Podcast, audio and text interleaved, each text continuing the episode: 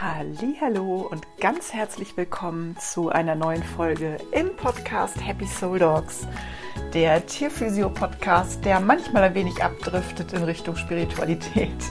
Ich bin Baby, ich bin Hundephysiotherapeutin, Fitnessfachwirtin und ich möchte dich mit diesem Podcast gerne zu einem gesünderen, fitteren und positiveren Leben mit deinem Hund inspirieren.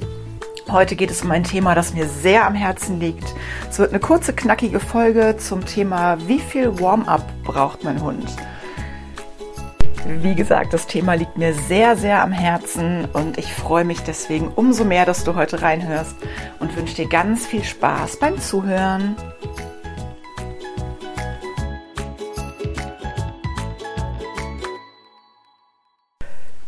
Ja, das Thema Warm-up, das ist tatsächlich eins meiner aller, aller Lieblingsthemen. Vielleicht weißt du, dass ich auch Fitnesstrainerin bin. Ich glaube, ich habe es auch im Intro gesagt. Und in diesem Bereich, also ich bin Menschenfitnesstrainerin, in diesem Bereich ist es total normal, dass man sich aufwärmt vor dem Sport. Das macht jeder Mensch vor jedem Sport. Wenn du ins Fitnessstudio gehst, wärmst du dich erst auf. Wenn du zum Bauchbeine Po gehst, zum Zumba, egal was du machst, es gibt immer vorher ein Aufwärmtraining. Falls du ähm, reitest oder schon mal geritten bist, kennst du das auch. Bevor man mit dem Pferd richtig arbeitet, wärmt man das auf. Im Prinzip ist der Hund nicht viel anders aufgebaut als der Mensch und als das Pferd. Natürlich geht der auf vier Beinen und nicht auf zwei wie der Mensch und das Pferd hat Hufe und keine Pfoten. Aber vom Gelenkgrundprinzip her sind Menschen, Hunde und Pferde relativ ähnlich. Das heißt, die gleichen Gründe, warum ich einen Menschen aufwärme vor dem Sport und warum ich ein Pferd aufwärme vor dem Sport, gelten auch für den Hund. Ich roll das Beispiel immer von hinten auf. Ich habe das gerade wieder vor ein paar Tagen gesehen.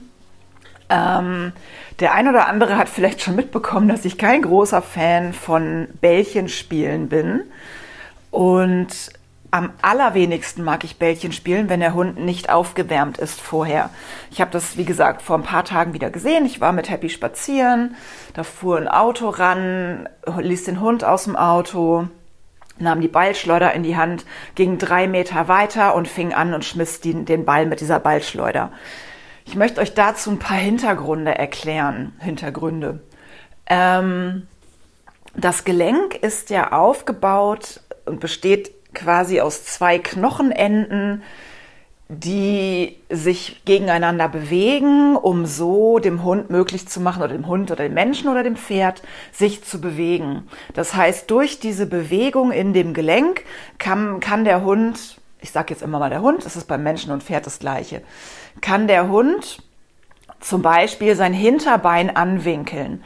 Oder bleiben wir mal bei den Vorderbeinen. Das ist ja immer so eins der, der Bereiche, die dann beim Bällchenspielen am meisten belastet werden dadurch, dass der Hund seine Vorderbeine bewegen kann, sowohl im Ellenbogen, in der Schulter oder auch in den, ich sag jetzt mal Handgelenken, im Kapalgelenk, kann sich der Hund überhaupt erst bewegen. Damit diese beiden Knochenenden aber nicht aufeinander prallen beim Bewegen, kann man sich ja vorstellen, dass das nicht gut ist, ist das gepuffert mit so einer Art Knorpel. Dieser Knorpel schützt quasi das Gelenk und damit auch dieser Knorpel nicht aneinander reibt, hat die Natur da was ganz Wunderbares zwischengebaut. Und zwar ist das die Gelenksflüssigkeit, die heißt auf Schlau Synovia. Diese Gelenksflüssigkeit ist aber nicht immer und jederzeit in einer schönen, weichen und abpuffernden Form vorhanden. Das ist ganz wichtig, dass du das weißt und dass du das auch verinnerlichst diese Gelenkflüssigkeit wird erst richtig schön weich und abpuffernd und quasi bereit, um, um den Knochen und den Knorpel zu schützen, wenn du den Hund bewegst. Das heißt, wenn der Hund vom Sofa runterkommt, ist diese Gelenksflüssigkeit noch nicht bereit für die Bewegung. Das passiert erst, wenn er ein bisschen läuft. Und das ist auch der Grund, warum die ganzen Hunde mit Arthrose sich erst einlaufen müssen. Ne, Arthrose hat ja auch mit den Gelenken und mit, den, mit dem Knorpel zu tun. Das ist dann alles nicht mehr so schön, das passt alles nicht mehr so gut aufeinander. Das zu erklären würde jetzt hier zu weit führen. Aber wenn der Arthrosehund vom Sofa aufsteht, dann geht der so, äh, ah, ja, aua, weil da im Prinzip Knorpel auf Knorpel, also oder Knochen auf Knochen trifft. Wenn der Hund jetzt ein paar Minuten gelaufen ist, vielleicht hast du einen Arthrosehund zu Hause und kennst das, dann läuft der sich ein. Das bedeutet nichts anderes, als dass diese Gelenksflüssigkeit langsam weich wird, ne, die wird, die, die bekommt ihre richtige Funktion und kann anfangen, das Gelenk abzupuffern bei bestimmten Bewegungen. Und genau das ist das, warum man einen Hund aufwärmen sollte, damit das nicht passiert.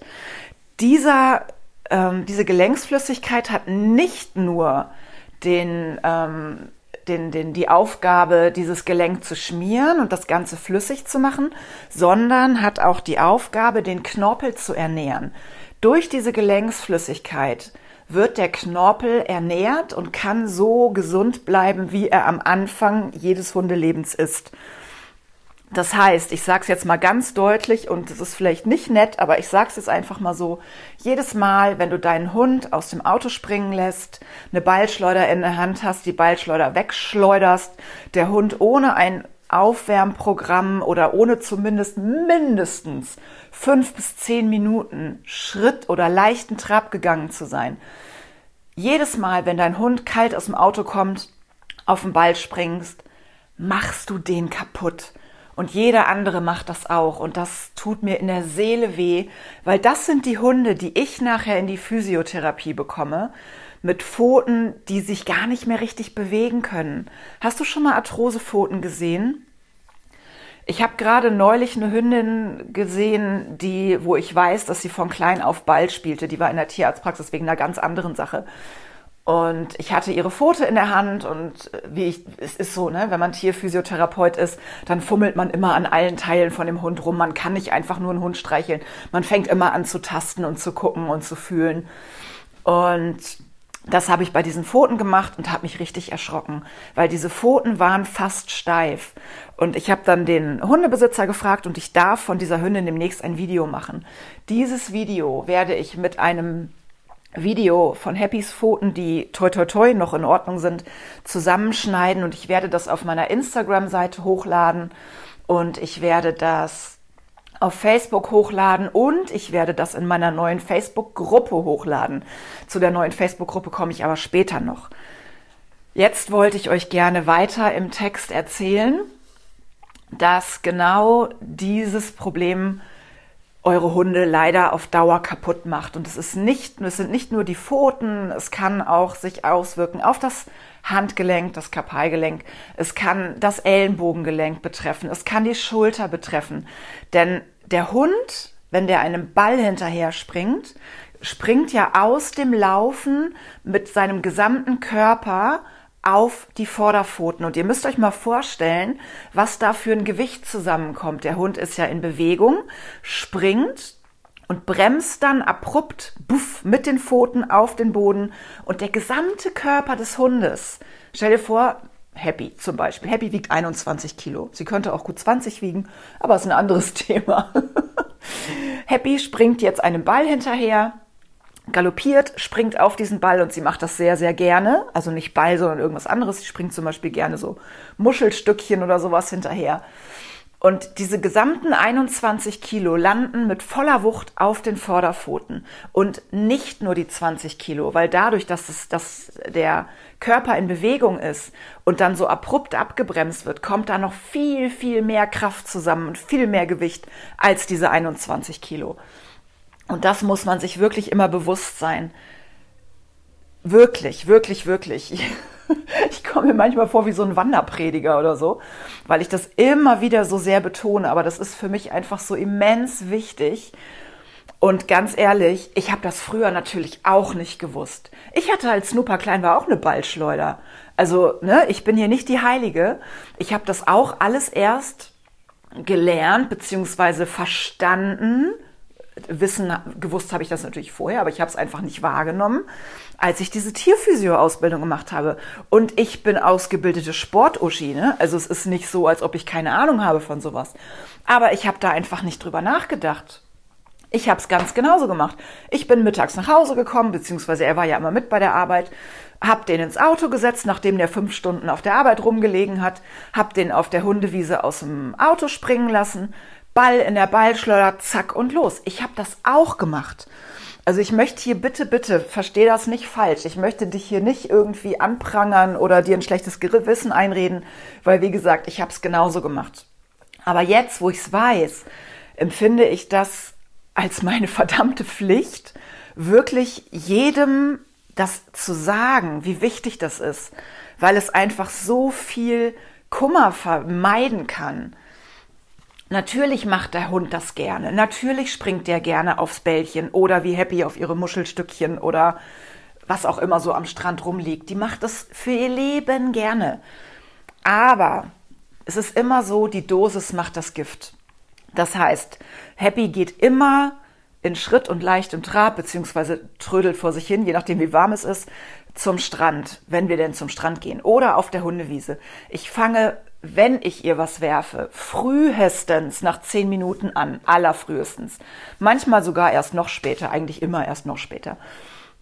Und ich werfe ihr maximal pro Spaziergang fünfmal was. Öfter mache ich es nicht, weil ich einfach weiß, wie blöd das ist und wie, ne, was, was das nach sich ziehen kann, wie, wie schwer das für die Hunde werden kann, wenn die im Alter ihre Ellbogen nicht mehr richtig bewegen können oder ihre Pfoten nicht mehr richtig bewegen können. Weil das ist nicht schön, das tut dem Hund richtig weh. Die mögen irgendwann nicht mehr laufen, die müssen Schmerzmittel bekommen. Das ist alles nicht schön.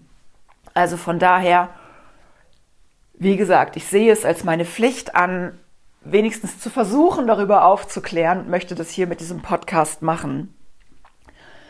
Ja, ich hoffe, ich konnte dir ein bisschen ähm, erklären, warum ich so ein Verfechter vom Aufwärmen bin. Und ja, jetzt kommen wir auch noch mal zu dem zweiten Teil, wovon ich eben schon mal gesprochen habe. Und zwar möchte ich dir gerne meine neue Facebook-Gruppe empfehlen und ans Herz legen. Denn zum Beispiel dieses Thema Warm-up kann man in einem Podcast meiner Meinung nach gar nicht so richtig ähm, besprechen. Ne, ich kann dir, ich erzähle dir jetzt hier was, aber ich kann dir halt keine Bilder zeigen, um das zu verdeutlichen.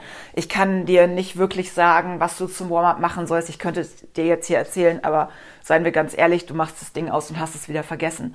Deswegen möchte ich dich heute ganz herzlich einladen zu meiner neuen äh, Facebook-Gruppe, die genauso heißt wie dieser Podcast. Die heißt Happy Soul Dogs mit Unterstrich. Aber wenn du einfach nur Happy Soul Dogs eingibst, findest du die auch. Und in dieser Gruppe wird es in den nächsten Tagen noch einen ausführlichen Bericht geben zum Thema Warm-up. Es wird ein, eine kurze Beschreibung geben, was ein Warm-up alles enthalten sollte. Und es wird Fotos geben. Ich habe wunderschöne Fotos. Wenn du magst, kannst du bei Instagram schon mal gucken. Das habe ich jetzt neulich geteilt vor ein paar Tagen da habe ich, es war zufällig, ich habe diese Fotos nicht bewusst gemacht. Es ist mir erst hinterher aufgefallen, als ich die durchgeguckt habe und habe gedacht, um Gottes Willen, was ist das denn? Das war der Moment, wo Happy auf den Ball gesprungen ist. Und da siehst du, wie sehr sich dieses Gelenk durchbiegt. Und dann muss man sich mal überlegen, was da für Kräfte auf so ein Gelenk wirken, wenn sich das in so einer krassen Art und Weise durchbiegt. Und ein ähnliches Foto habe ich tatsächlich auch von Snooper gemacht unabhängig, ne? also auch Zufallsbefund, sage ich schon, Zufallsfoto. ähm, ja, ich finde das einfach wahnsinnig spannend.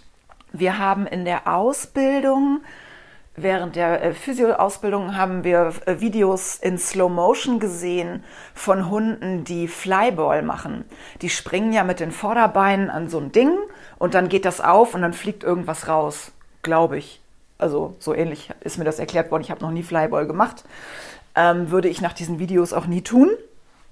Ähm, und da, dieses Video hat mich echt massiv erschrocken, wie sehr sich diese Gelenke durchbiegen können.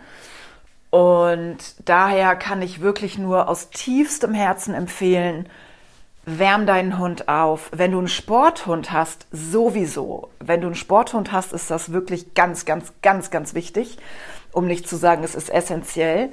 Wenn du einen Hund hast, der keinen Sport macht, der aber viel mit anderen Hunden spielt, viel auf Bällchen springt, bitte, bitte, bitte, bitte, bitte wärm den Hund auf. Es ist so wichtig. Und selbst wenn du nur so ein bisschen um den Block läufst, na gut, wenn du jetzt nur ein bisschen um den Block läufst, ist das ja quasi schon ein integriertes Warm-up. Aber auch wenn du auf die Hundewiese kommst zum Beispiel oder an den Strand, lass deinen Hund die ersten fünf bis zehn Minuten an der Leine. Das ist so das Minimal-Workout, äh, Workout, das Minimal-Warm-up, Entschuldigung. genau, das ist mir super, super, super wichtig dass ich da einfach dazu beitragen kann, ein Bewusstsein zu schaffen, dass weniger Hunde im Alter so extrem mit Arthrose zu kämpfen haben und so extreme Bewegungseinschränkungen haben, wirklich. Genau, also, wie gesagt, fünf bis zehn Minuten, bevor die Belastung losgeht, für einen normalen Spaziergang würde ich sagen, reicht aus. Für einen Hund, der wirklich aktiv im Sport geht, Agility, Flyball, was auch immer, gibt es ganz spezielle Arten, den Hund aufzuwärmen. Das heißt, wenn du deinen Hund im Sport führst und das noch nicht machst, es gibt ja bestimmt auch ganz viele unter euch, die das schon machen. Von daher, Chaka, Daumen hoch, finde ich ganz großartig. Aber für dich, falls du es noch nicht machst, bitte, bitte sprich mal mit einem guten Physiotherapeuten und lass dir ein auf die Sportart deines Hundes abgestimmtes Warm-up geben und vielleicht auch auf die Probleme deines Hundes abgestimmt. Wenn der Hund vielleicht eventuell schon an den Pfoten oder an den Ellenbogen Probleme ha äh, hat, dann wärmt man den natürlich anders auf oder legt den Fokus auf andere Aufwärmübungen als auf einen, der vielleicht eine Hüftdysplasie hat oder so. Also, melde dich gerne bei einem guten Physiotherapeuten. Erzähl dem, was dein Hund macht. Lass dir ein spezielles Warm-up erstellen und dann kannst du einen ganz großen Schritt dazu beitragen, dass dein Hund länger gesund und fit und damit natürlich auch glücklich bleibt. Ja, das war der Podcast zum Thema Warm-up. Ich hoffe, du konntest ein bisschen was davon mitnehmen für dich. Und ja, darfst dich natürlich auch gerne bei mir melden, wenn du ein spezielles Warm-up für deinen Hund brauchst. Wenn du generell mal wissen möchtest, wie so ein Warm-up aufgebaut ist, dann schau doch mal in meine neue Facebook-Gruppe. Die heißt Happy Soul Dogs. Findest du, wie gesagt, bei Facebook.